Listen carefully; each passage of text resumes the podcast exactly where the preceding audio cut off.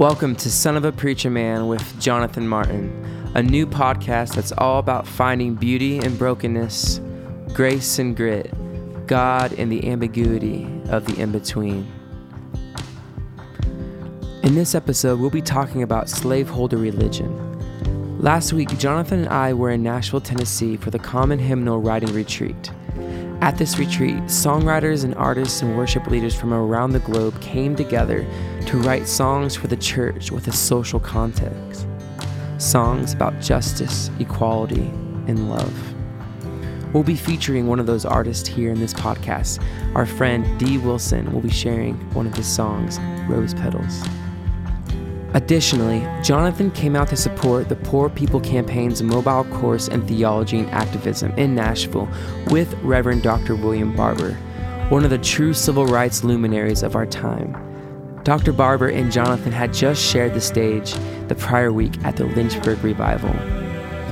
Jonathan Wilson Hartgrove is working with Dr. Barber on the Poor People's Campaign and is a leading prophetic voice in our national conversation on the church and race. His provocative new book is called Reconstructing the Gospel Finding Freedom from Slaveholder Religion. He sat down with Jonathan last week in Nashville before the campaign to talk about this new book. But before that, please enjoy this song from our friend, Dee Wilson.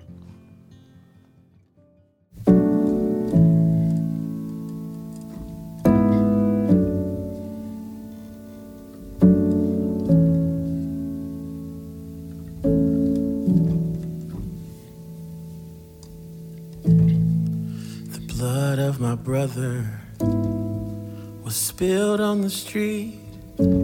He was the rose that grew out of the concrete. The same ground where his body lay. Like rose petals on a stony grave. Why do we fear each other from the lies of yesterday? I'll never know. But look at all these roses with petals on the ground. They call this one Mike Brown. I'm asking you to look at all these roses with petals on the ground. They call this one Trayvon Martin. I'm asking you look at all these roses with petals on the ground. They call this one Tyshawn Lee. I'm asking you to look at all these roses with petals on the ground. It's far too many for me.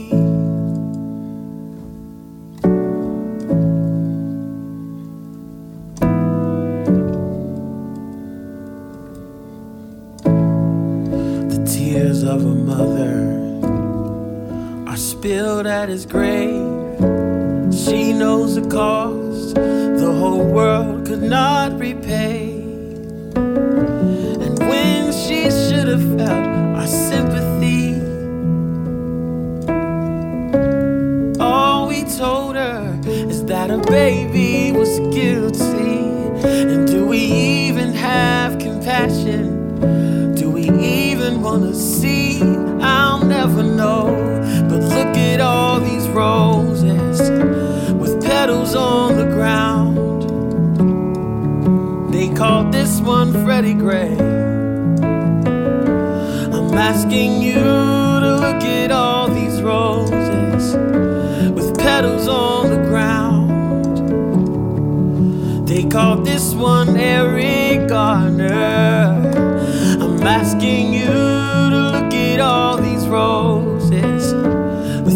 petals on the ground. They called this one Sandra Bland. I'm asking you to look at all these roses with petals on the ground. Every woman, every man. Oh. Sometimes I wonder if you were more than a number. Would we ever see how beautiful and special and precious you were? Somebody told me that if only, if only you would better decide, you would still be alive. But I'm asking you to look at all these roses with petals on the ground, like the ones from Sandy Hook. I'm asking you to look at all these roses with petals on the ground. They may change the story in our history books. So while we can, let's look at all these roses. Look at all these roses. Look at all these roses petals on the ground. I'm asking you to look at all these roses. Look at all these roses. Look at all these roses with petals on the ground. I'm asking you to look at all these roses and say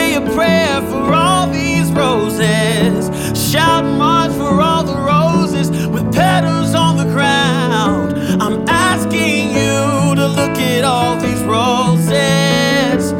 Look at all these roses. Look at all these roses with petals on the ground. The blood of my brother was spilled on the street.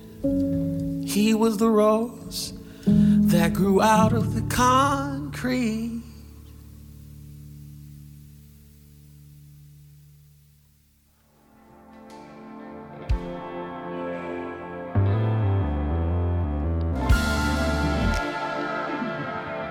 That was our friend D. Wilson and his song Rose Petals.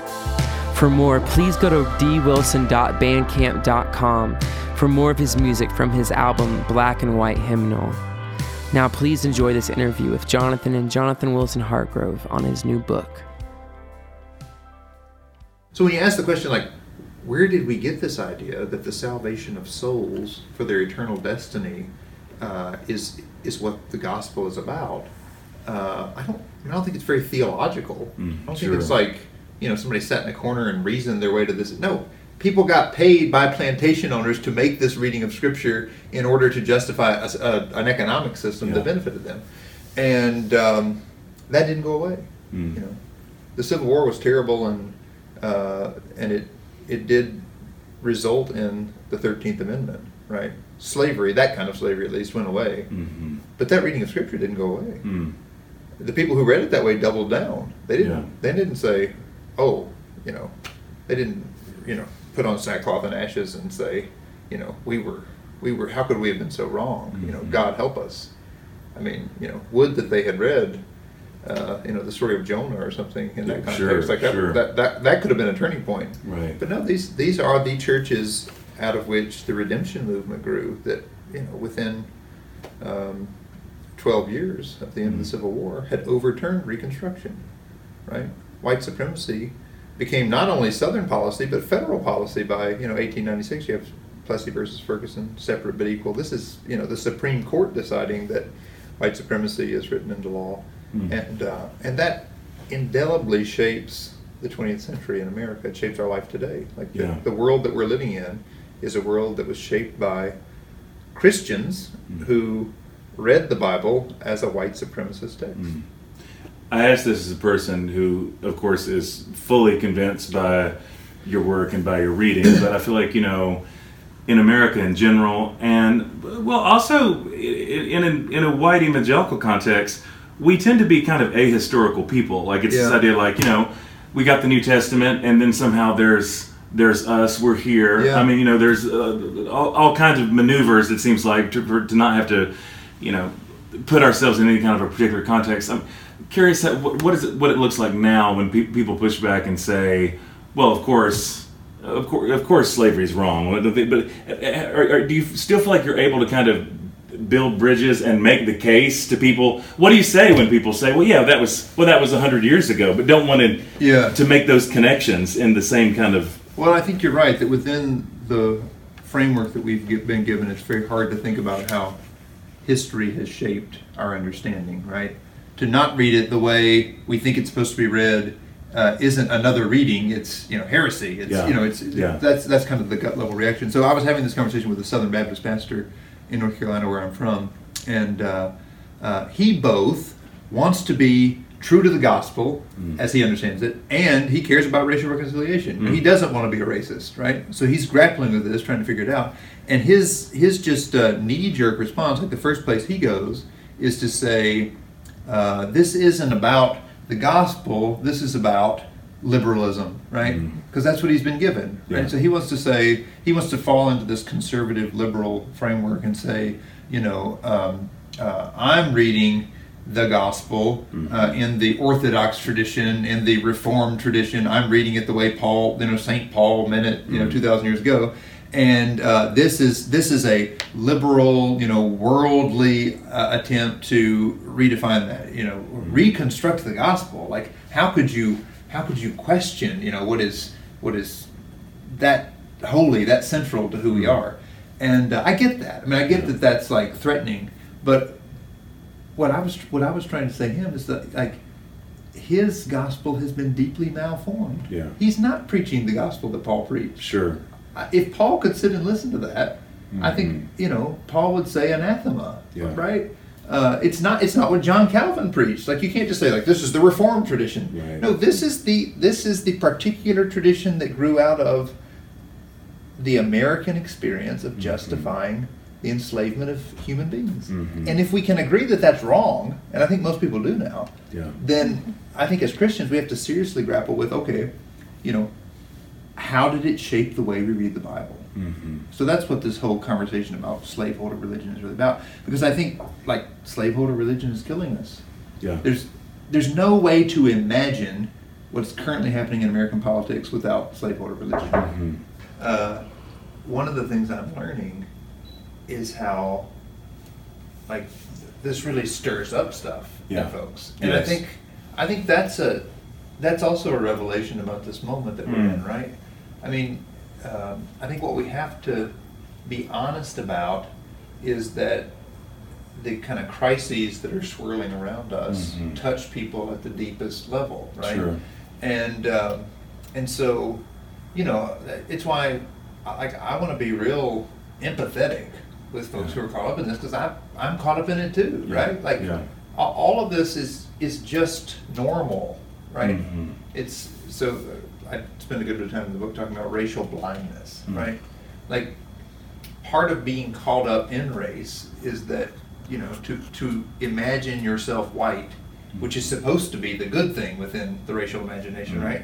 White is supposed to be right. White is supposed to be good, but to imagine yourself white is is by definition to be blind to the way it's all working, right? Yeah. It's all se- it like like that's the point, Mhm. and that's what has allowed uh, really a, a pretty small group of people to maintain power Yeah. within a system that really pits everyone else against one another.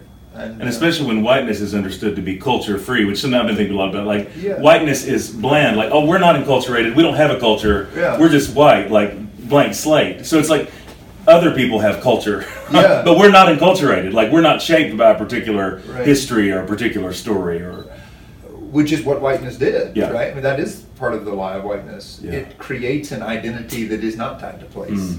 that's not tied to, you know, a, a particular uh, story Yeah, uh, well, that, that, that people could, um, yeah, grow and develop out of.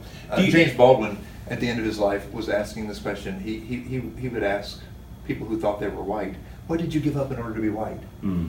do you even know? Right? Like, Mm. what does it mean to be German or Irish or whatever, like on the continent? Like, I don't think most Americans have even thought about that. Yeah. And, and you know, what did we, what did we leave behind in order to have this kind of expansive, placeless notion of whiteness, which Mm. is, you know, equated with good and uh, and moral for Christians, Right. right? Um, and that by its very definition is uh, uh, centered in pride, Mm-hmm. right?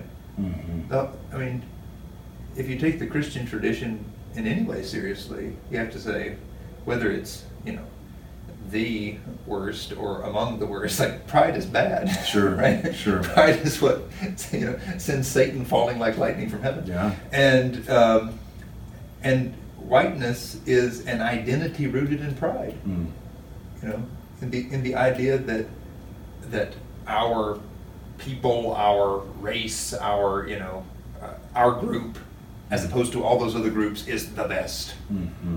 Uh, and however far we might stray from that, you know, to, to, to turn again toward that ideal of the the good, the end, you know, what Yeah. what, what what we might be, that is what it means to, make America great again, to Mhm. make you know humanity great again, whatever. Like that's the, that's the ideal. Mm. Um, Uh, do you find yourself? I'm so curious because I feel like I, I just how you're navigating this tension now because I feel like you've got you have a message that's that's prophetic and it's pointed and it's very clear. But I do see in you too like these kind of pastoral sensitivities. I mean, you talk about the way that you grew up and your own heritage and kind of you know just the South and the Bible Belt and all. Like, how do you how do you navigate right now, especially like that that line of of being a prophetic voice, but also trying to be pastoral insofar of like you know wanting to bring people on a journey with you because I feel like I'm, I just grapple with that every day of my life. This sense, Yeah. on the one hand, like there's this burning impulse towards the the prophetic critique from the margins. Yet at the same time, of course, you want to take people with Yeah. you where you can. Like, Yeah. how, how are you navigating that right now? I believe the culture wars only perpetuate the established power. Mm. right? That's the liberal versus conservative, you know, which uh, Reverend Barber always says, you know, why in the world do you buy liberal versus conservative, left versus right? Like, where did that come from? It comes from the French Revolution. What in the world does that have to do with like the current reality? Mm. Uh, and, and and he says further, why would you call something right which you think is wrong? Mm.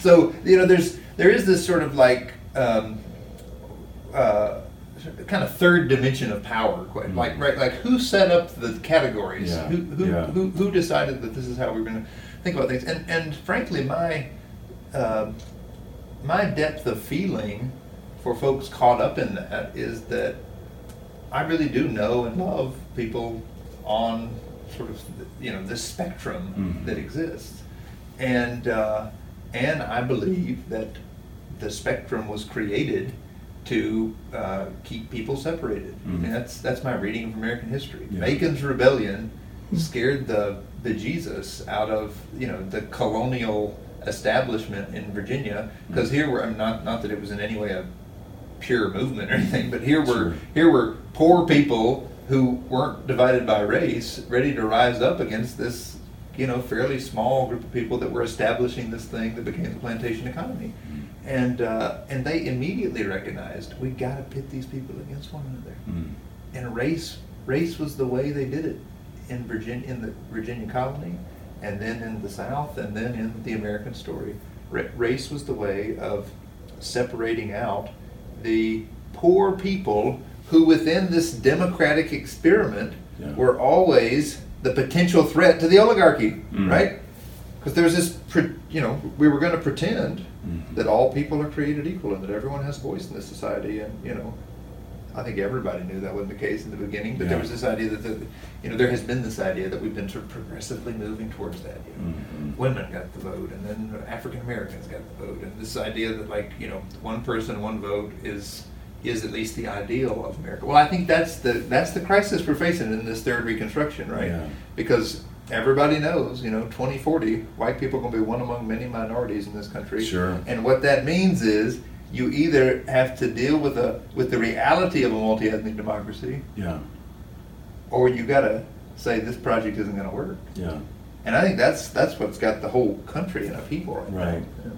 Yeah. Uh, Speaking to that upheaval, I mean, I so, you know, I think you're so right in terms of digging into the roots of how we got to where we are. Do you feel like right now the, it does seem like there's so many things that are, they're just very above ground right now. Like think, you know, um, racism that's not implicit, it's explicit. I feel like at least in some circles I'm in, hearing things right now like, oh, you know, not that it's better to conceal sin, but I don't know if we, if somebody would feel like they could Yeah, yeah, say that in the public square ten years ago. But This is this this is our history, right? Racism always becomes explicit when it's challenged, yeah, right? yeah, So you know, when is the Mhm. last time we saw the Klan? You know, or we saw people without hoods out Yeah. on camera talking to people about you know their white pride yeah. during the civil rights movement, Mm, right? right. When Black Power was obviously in the streets, you know, Mhm. and, and, and, and not just marching, but actually, you know, challenging the structures of the Democratic Party, Mhm. challenging, uh, you know, the,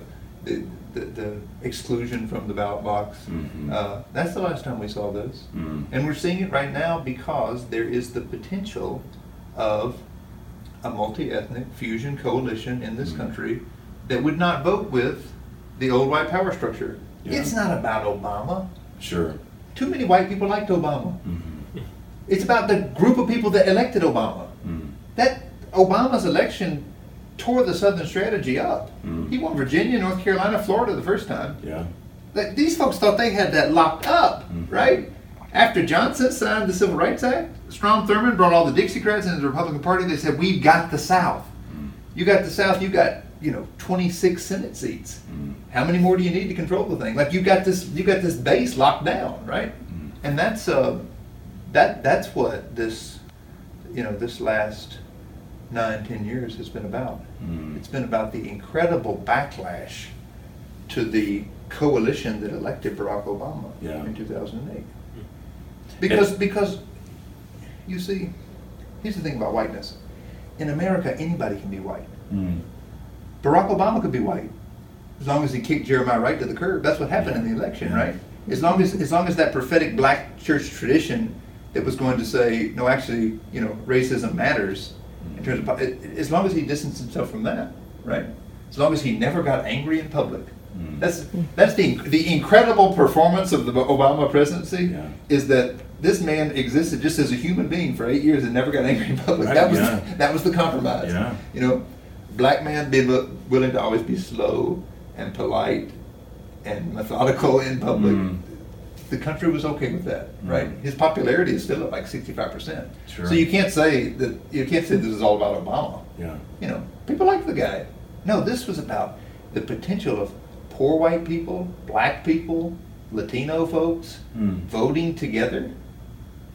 That's why voter suppression is the crucial issue right now, right? Yes. 23 states have passed voter suppression. I was talking to a guy on Christian radio about this the other day, and he said, he said, but but who who says it's voter suppression? I said, well, the Roberts Court called it voter suppression, right? Yeah. We challenged it in North Carolina for Mhm. seven years Mhm. before it finally got to the Supreme Court. We laid it all out in court, and the most, you know, conservative court that conservatives could want right now. Yeah. I mean, I, I guess they hope they get one or two more seats, but anyway, like it's it's about as for a conservative, the court is about as good as it gets right now, Sure. right? Sure. The Roberts Court said that the kind of voter suppression that happened in North Carolina in the law that was passed in 2013 was intentional racism, Mm. right? Like that. Why isn't that front page news? Yeah, I don't get it. I don't get it. we're talking about Stormy Daniels Right. and you know, you know, and evangelicals are arguing about whether you know you can support a guy who's obviously, you know, never figured out how to be a good family man at least, Mm. right? Like, uh, that, that, you know, I'm not saying those things don't matter, but in terms of public life, Right. in terms of like what's actually happening in the country.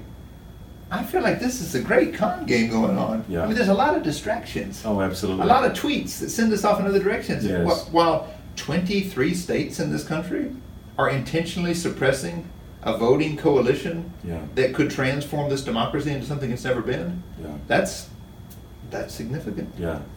I went on CNN just before the election last year, Mm. and uh, we hadn't gotten the decision from the Roberts Court, but we already had the federal court decision that the court upheld uh, at that time. And this this this federal court in Virginia had said uh, that this law that was passed in North Carolina in 2013 had targeted African Americans with almost surgical precision. That was their language. Mm. And again, Roberts, this was what the Roberts Court upheld. And so, um, uh, like, we were about to have an election that everybody agreed was consequential, right? So I'm on there with the uh, woman they had on from the kind of conservative perspective was uh, the woman who had run Ted uh, Cruz's campaign Okay. until I can't remember her name. She was a Secretary of State in the Midwest somewhere, but she had been his campaign manager. And uh, and uh, I brought up voter suppression. I said, like, this is critical. Like, in a country that says it's a democracy right now, people are trying to suppress the vote. And uh, and she said, "Oh, absolutely, we have to have free and fair elections," and then moved on. And I said, "But but the courts are saying we don't, right? Yeah. Like like this is what's happening." And and I think Wow. you know, we had a we had a presidential election where the person who's president right now, you know, got three million less votes nationwide Yeah. uh, had to be, you know, installed by an electoral college that's deeply rooted in the racial history of this country. I mean, if, you know, the electoral college is all about those southern slaveholding states, you know, feeling like they could join the union by being guaranteed this protection. Mm-hmm. Um, so you you know if you're leaning that heavily on the racist pieces of you know the common life, and the only thing that's getting you in there is the fact that millions of votes are being suppressed by uh, Mhm. state level work, and that there you know and that there's an incredibly well funded group of people in this country that understand that and Yeah. have been very intentional about it. And you know, they created ALEC, this state-based legislature coalition that pushes these bills out, you know, to, Mhm. to everybody. Um, all of that, I think, should be deeply disturbing to like anybody who cares about justice in public life. Yeah. But uh, but you know, a lot of people are willing to say, "Well, of course we care about free and fair elections," and move on as if it's not happening, right? Mhm. I, I think, and I think that's like I, I think this kind of lip service we pay to our ideals Mhm. in American life, uh, while ignoring the fact that they're just being blatantly disregarded, is uh, is a huge piece of the reality. Really. Yeah, yeah.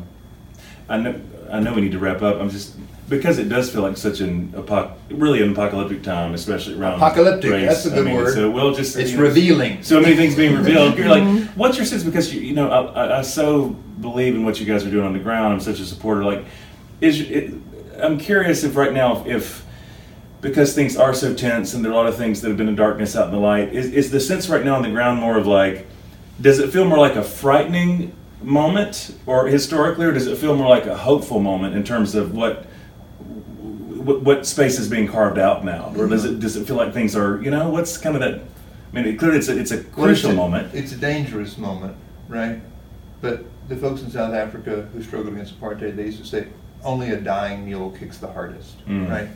So when a mule is dying, you know you can get hurt. Be careful, right? Like this, Mm. this thing is going to kick as hard as it can kick. But but I think it's also a hopeful moment, right? Mhm. Especially you know if that jackass has caused a lot of problem for a lot of people, like like it is dying yeah it can't go on in this form. Yeah. And so there's the potential for some uh, uh, very new thing to happen in this land. And where, wherever we've been, you know, organizing for this movement, I think there's a lot of energy around that. Mhm. Uh, and so the community building and the local power that's that's growing out of that, I find incredibly encouraging and gives me a great deal of hope for uh, the future. I mean, America is never going to be perfect, Sure. right? I'm, I'm not talking about some kind of Pollyanna optimism, uh, but but I think we we did have Reconstruction in this country, right? There was black-white fusion politics that reconstructed state governments in the 1860s, late 1860s. Uh, we did have a civil rights movement, and it did change some of the structures of this country. And I, and I think in this third Reconstruction that we're living through right now, there is the potential for uh, some real change to the structures of our public life Mm. that could not only make life better for people here, but uh, given our role in global politics right now, could, uh, for example, uh, make a significant difference in uh, the fight against climate change. yeah sure We're, we're talking about literally lands that are going underwater Mm. around the world in the you know course of our lifetimes, and certainly in our children's lifetimes. And uh, and I, and I, I think it means the stakes are really high. Yeah, yeah. So crucial. Well, I'm, I'm just so thankful for your witness and for your voice, and you are surely doing God's work, and just just so believing. Me. Thank you so much for the time, my oh, friend. oh, my it's so brother, good to get it's to do good this. to be with you. Really awesome. We got to press on. We say forward together, not one step back. Absolutely, absolutely. All right. And thank you. So good. Oh, is a great conversation. I hope you enjoyed today's podcast. Like an LP, each episode is divided into side A and side B. Side A could be a sermon, a conversation with a guest, but will always introduce some idea. Side B will always be a creative exploration of that idea through music, question and answering with listeners, or quirky rabbit trails off of side A for people who want the deep cuts, not just the singles. No matter who you are or where you come from, we hope this podcast will be a resource in helping you come to know the love that calls you by your true name. For more, go to jonathanmartinwords.com and sign up for our email list. Have a good day.